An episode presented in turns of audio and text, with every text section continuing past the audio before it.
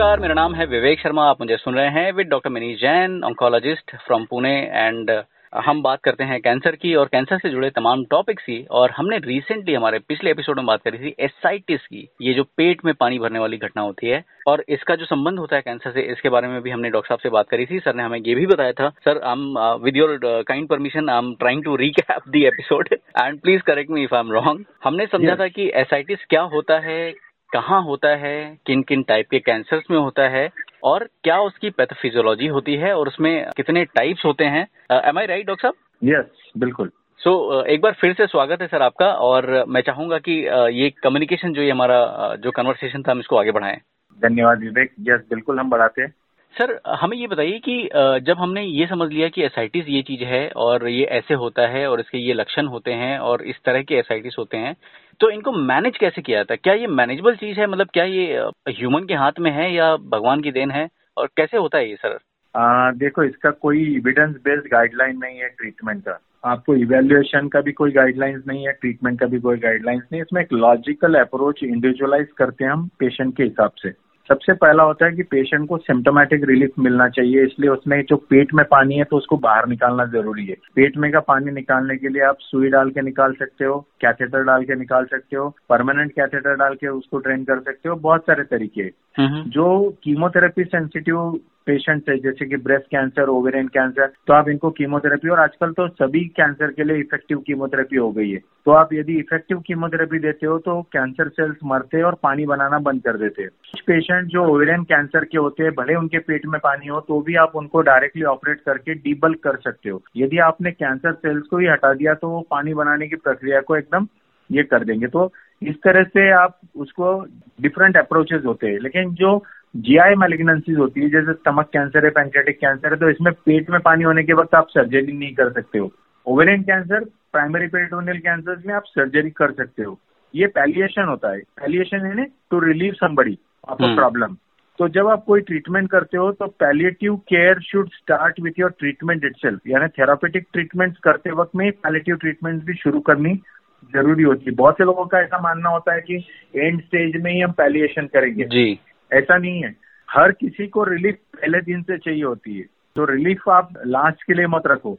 और एक सर्वे किया गया था जैसे Lee and colleagues had done a study on कि पैरासिंथेसिस और डायरेटिक्स ये सबसे कॉमनली यूज़ चीज़ें है। लेकिन डायरेटिक्स जो होते हैं ना ये ज़्यादा करके इफ़ेक्टिव होते हैं जो नॉन कैंसर कॉजेज है उसमें।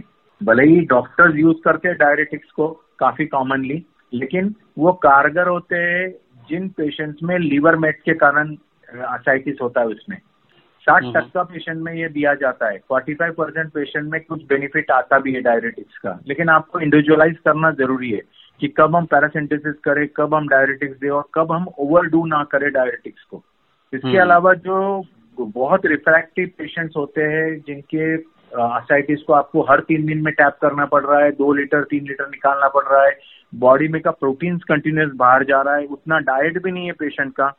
तो इन लोगों में पेरिटोनिया विनस शेंट्स का भी एक ऑप्शन होता है लेकिन वो भी जैसे कि हमको कुछ लिमिटेड जगह पे ही यूज़ करते आता है उसके बारे में भी हम बात करेंगे। हम्म। इसके अलावा डाइट मेजर्स होते हैं कुछ लोगों में जैसे डाइट मॉडिफिकेशन करना और कुछ लोगों में या तो आप सिस्टमिक थेरेपी या इंट्रापेरिटोनियल कीमोथेरेपी या इम्यूनोथेरेपी दे सकते हो। तो इस तरह से कई सारे मैनेजमेंट अप्रोचेस है कोई एक रास्ता सही नहीं है किसी के लिए भी। हर हम्म। चीज़ का अपना फ़ायदा नुकसान है। हर पेशेंट के हिसाब से आपको एडजस्ट करना पड़ेगा अपनी ट्रीटमेंट को। तो इसीलिए एक कोई रामबान उपाय इसके बारे में बताना मुश्किल है। सो डॉक्टर साहब जैसे दो चीज़ें मैं थोड़ा क्लैरिफाई करना चाहूँगा हमारे ऑडियंसेस के लिए भी जो शायद सुन रहे हो हमें तो डायोरेटिक्स वो दवाइयाँ होती हैं जिनकी वजह से यूरिन का फ्रीक्वेंसी बढ़ जाता है राइट सर करेक्ट और ये कैसे काम करता है? क्योंकि ये जो आपने जैसे बताया कि ये जो फ्लूड है ये तो एक सैक में है। तो डायोरेटिक्स देने से मेरे ख्याल से यही रीजन है कि आप बता रहे थे कि बहुत ज़्यादा कारगर नहीं है। आ, नहीं जो ट्रांजुडेटिव फ्लूड होता है ना ट्रांजुडेटिव है जिसमें प्रोटीन कम है तो वो बॉडी का ही फ्लूड एक जगह पे से दूसरी जगह शिफ्ट हो गया है। अच्छा। तो वो लीवर सिरोसिस में या नेफ्रोटिक सिंड्रोम में या फिर जो भी कार्डियक कॉजेज है उनमें डायरेटिक्स बहुत इफ़ेक्टिव होते हैं। जैसे हार्ट फेलियर है आपने हार्ट को पंपिंग के लिए हेल्प करने के लिए डायरेटिक्स दे के पानी निकाल दिया। अच्छा। शरीर ने खुद को बचाने के लिए पानी वहाँ पर शिफ्ट कर दिया था। ओके। तो आपने उसको यदि जाने का रास्ता दे दिया तो वो एक होता है कि वो नॉन मैलिग्नेंट इसमें तो डायरेटिक्स बहुत इफ़ेक्टिव है लेकिन मैलिग्नेंट असाइटिस जिसमें अल्ब्यूमिन बहुत ज़्यादा है वो प्रोटीन के कंटेंट के कारण काफ़ी थिक फ्लूड है तो उसको यूरिन में से बाहर निकालना इम्पॉसिबल या बहुत कम पॉसिबल होता है तो किन लोगों में काम करता है जिन लोगों में बहुत सारे लीवर मेट्स है यानी लीवर हम्म। पूरा स्टडेड है और उसी अच्छा। के कारण यदि असाइटिस हुआ है तो वो चीज़ों में डायरेटिक्स कारगर होता है लेकिन यदि पेरिटोनियल डिज़ीज़ है हम्म। और उसके अंदर यदि आपको बहुत सारे पेरिटोनियम में नोड्यूल्स है और हम्म। उसी से आपको हुआ है और लीवर में तो आपकी ज़्यादा बीमारी है नहीं हम्म। तो आपके डायरेटिक्स का काम करने की पॉसिबिलिटी कम होगा ऐसी स्थिति के अंदर और इसके अंदर जो यानी एक स्टडी हुई थी जिसमें प्लाज्मा रेनिन अल्डेस्टेरॉन कॉन्सेंट्रेशन के ऊपर भी उन्होंने देखा था हम्म। कि वो भी एक बहुत इंपॉर्टेंट फैक्टर होता है यदि आपका plasma aldosterone concentration favourable category में है तो आपको डायरेटिक्स काम करेंगे हम्म। इसके अलावा मैंने जैसे बोला था सैक ग्रेडियंट जिनका इंपॉर्टेंट देखना ज़रूरी होता है। कुछ कैंसर्स में 18 परसेंट कैंसर में सैक ग्रेडियंट लो होता है, यानी जो कि ट्रांजुडेट की तरफ़ होता है। तो उन लोगों में भी डायरेटिक्स काम करेगा। तो वो लोगों में काम करेगा लीवर मेट्स में काम करेगा, जिसमें प्लाज्मा रेनिन अल्डेस्टेरॉन का रेशियो सही है, उसमें काम करेगा। तो ऐसे 45 percent people good respond to diuretics okay. okay. और सर आपने जैसे बताया कि सर्जरी करते हैं तो सर्जरी ये कहाँ क्योंकि ये तो पानी मेरे ख्याल से पूरे पेट के ऊपर फैला रहता है। तो ये किस टाइप की सर्जरी होती है और उसमें क्या करते हैं? यानी डीबल्किंग सर्जरी होती है जैसे कि पेट में यदि कैंसर है प्राइमरी पेरिटोनियल कार्सिनोमेटोसिस यानी पूरे पेरिटोनियम में ही कैंसर हो गया है। अच्छा। या पूरे ओवरी के कारण वो एबडामन में फैल गया है। तो आप पेट को खोलो और पूरे ओवरीज को टीएच बीएसओ यानी यूट्रस निकाल दो सल्पिंगोफ्रेक्टॉमी कर दो दोनों ओवरीज निकाल दो ट्यूब निकाल दो वहाँ का पेटोनियम के अंदर का जो भी ओमेंटम है ओमेंटेक्टॉमी करो लिफ्ट नोड्स निकाल दो जितनी भी पेटोनियल डिपॉजिट है उनको 0.5 सेंटीमीटर से भी बड़ा मत छोड़ो पेट में हर नोड्यूल को निकाल दो तो इससे हम्म। क्या होगा कि पानी बनने की प्रक्रिया कम हो जाएगी इसके अलावा आप इंट्रापेरिटोनियल कीमोथेरेपी दे सकते हो तभी के तभी हम्म। जब आप पेट में से पानी निकालते हो कैंसर निकालते हो आपने पेशेंट हम्म। को रिलीफ कर दिया और फिर आपने पेट में ही कीमोथेरेपी दे दी इंट्रापेरिटोनियल तो ये एक पॉसिबिलिटी होती है कि आपने ऑन द स्पॉट ट्रीटमेंट दिए तो उससे हाँ। पानी बनने की प्रक्रिया जो है वो आपने बंद कर दी है। तो ऐसे आप कर सकते हो। कभी कभी ये पेशेंट बहुत एडवांस स्टेज में हो गए तो ऑपरेबिलिटी में नहीं हो गए और ऐसा भी होता है कि पेशेंट की फिटनेस ही नहीं है ऑपरेट करने लायक। हम्म। तो आप उनको डिबल्क नहीं कर सकते हो। उनका विथस्टैंड करने का कैपेसिटी होना ज़रूरी है।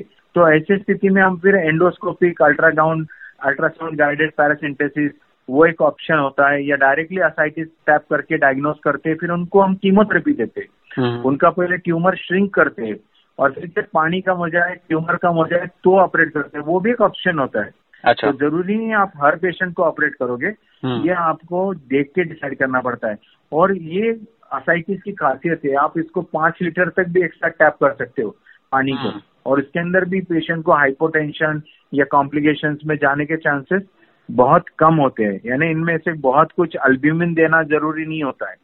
नॉर्मली लीवर सिरोसिस में जब आप टैप करते हो तो आपको अल्ब्यूमिन चढ़ाया जाता है। Okay. कैंसर के पानी निकालने के वक्त में आपको अल्ब्यूमिन चढ़ाने की ज़रूरत नहीं है। फाइव परसेंट डेक्स्ट्रोज भी दे सकते हो। ज़रूरी नहीं है आपको कोई फ्लूड देने की भी ज़रूरत है। और ये जो असाइटिस टैप करते हैं इसमें कुछ दो तीन बातें ध्यान रखना ज़रूरी है। हम्म। एक होता है कि उसमें आप इन्फेक्शन ना क्रिएट करो नहीं तो पेरिटोनाइटिस हो जाएगा। और कभी कभी आपने बहुत फास्ट टैप किया तो हाइपोटेंशन होता है तो थोड़ा स्लो टैप करो। उसमें। जब आप पानी निकालते हो तो कभी कभी पेट में जो दबी भी एब्डामिनल पेल्विक नो, नो ये होती है वेन्स उसमें कभी कभी थ्रोम्बोसिस होता है पेल्विक थ्रोम्बोफ्लेवाइटिस बोलते हैं। तो हम्म। ये डिस्प्लेस होके पल्मोनरी एम्बोलिज्म होने के चांसेस हो जाते हैं। तो ये कुछ बातों की तरफ़ ध्यान देना ज़रूरी है। जब हम पैरासिंथेसिस करते हैं ऑलमोस्ट 90 परसेंट लोगों को जब हम्म। आप टैप करते हो इमीडिएट रिलीफ आता है। यानी दे आर हैप्पी और हम्म। इन लोगों को जब आप टैप करते हो ना तो इनको ये भी बोलना ज़रूरी है कि आपको सोडियम कम खाना है। हम्म। ताकि सोडियम जब आप कम खाते हो तो वो वाटर रिटेंशन प्रॉपर्टी जो सॉल्ट की है वो यानी पानी बनने की प्रक्रिया आप कम करो। यानी बार बार पानी निकालने से आपका प्रोटीन भी जा रहा है शरीर में का तो ये ज़रूरी होता है कि इन लोगों को हमने इस तरह से सजेस्ट करना चाहिए। अच्छा डॉक्टर साहब जैसे आपने बताया कि कीमोथेरेपी यूज़ करते हैं तो ये मेरे ख्याल से इससे एसाइटिस नहीं कम होता प्राइमरी ट्यूमर कम होता है इसकी वजह से एसाइटिस कम होता है राइट राइट ओके और जो एडवांस्ड मेडिसिन की जो हम बात करते हैं टारगेटेड थेरेपी इम्यूनो वो सब काम नहीं करती इसमें? आ, इसमें कुछ इंट्रापेरिटोनियल इम्यूनोथेरेपी का ट्राई किया गया है जैसे अल्फ़ा इंटरफेरॉन करके एक ड्रग आता है हाँ, हाँ। तो वो काम किया था करीब 35 percent people had responded to this drug तो वो इंट्रापेरिटोनियल आप देते हो या ट्यूमर नेक्रोसिस फैक्टर अल्फ़ा करके एक ड्रग आता है तो वो भी करीब करीब 60 परसेंट लोगों में काम किया था। फिर एक ओके फोर थ्री टू करके एक जैपनीज स्टडी हुई थी वो स्ट्रेप्टोकॉकल एंटीजन था। वो स्ट्रेप्टोकॉकल एंटीजन भी पेट में इंजेक्ट किया गया था और उसमें भी करीब 60 परसेंट फिफ्टी फाइव परसेंट लोगों में रिस्पॉन्स पाया गया था। तो immunotherapy is by stimulating the body to attack the cancer यानी जब भी आप ये ड्रग देते हो तो बॉडी एक्टिवेट हो जाती है कि यहाँ कुछ तो हो रहा है। और वो कुछ तो हो रहा है वो एंटीजन देखने आती है तो कैंसर सेल्स को मारना शुरू कर देती है। हम्म। और हमको फाइनली तो बॉडी को ही जगाना है। फिर इसके अलावा एक स्टडी हुआ था जैसे एंटी बीजीएफ थेरेपी वो हम ओवेरियन कैंसर में भी यूज़ करते हैं।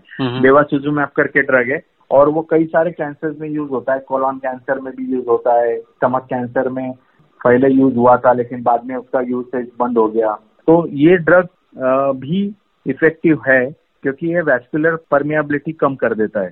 इसके अलावा एक नया कैटेगरी का ड्रग है मेटालोप्रोटीनेज इनिबिटर्स बैटीमैस्टैट करके ड्रग था तो वो एक इंस्टिल किया गया था और उसने भी करीब 25 टक्का लोगों में रिस्पांस दिखाया था। तो ये एमएमपी जो एक ड्रग है इसका भी उसमें यूज़ हुआ है। फिर एक आयोडीन 131 करके रेडियो लेबल्ड आयोडीन है जो वो भी पेट में डाल के उसमें भी आसाइटिस में ट्रीटमेंट हुई है। ऑक्टियोटाइड करके एक सोमेटोस्टेटिन एनालॉग है उसका भी यूज़ हुआ है।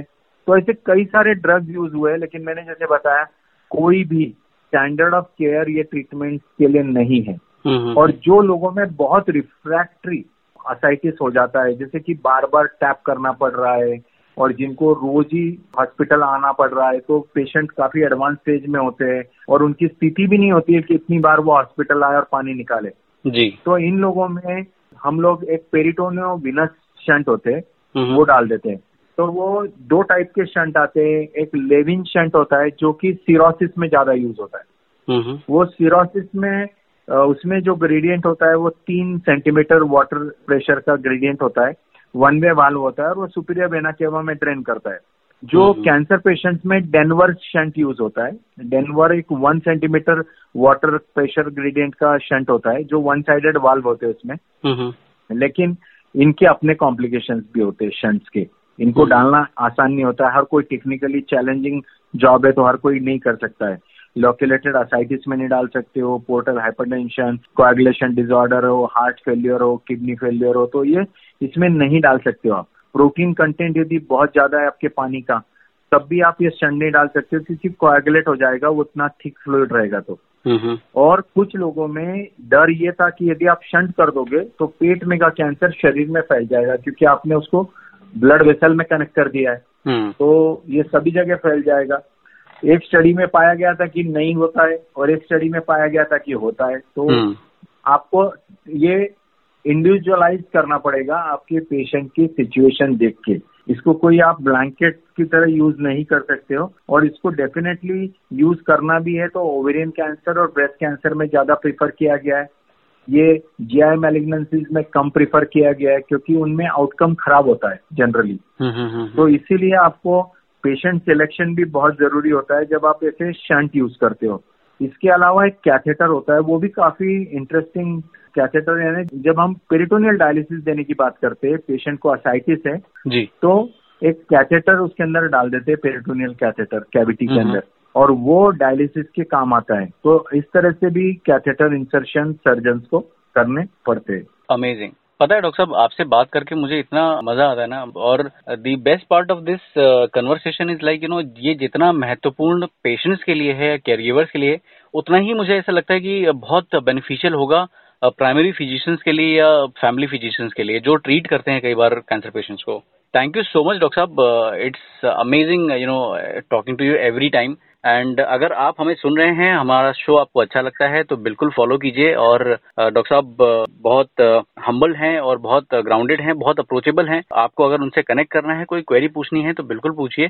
Minish Jain zero zero nine at the rate G mail dot com यानी कि M I N I S H J A I N zero zero nine at the rate G M A I L dot C O M ये पता है इसके अलावा doctor साहब पाए जाते हैं Facebook LinkedIn Instagram YouTube and Twitter पे भी। एंड बहुत आसान है सर को ढूंढना। डॉक्टर मिनीश जैन ऑन्कोलॉजिस्ट आपको सर्च करना है गूगल बार में क्योंकि मुझे नहीं लगता है कि इस नाम का कोई भी दूसरा ऑन्कोलॉजिस्ट हमारे देश में है। तो बहुत यूनिक नाम है सर का और बहुत यूनिक प्राणी भी है और I am so grateful to you sir thank you thank you sir thank you so much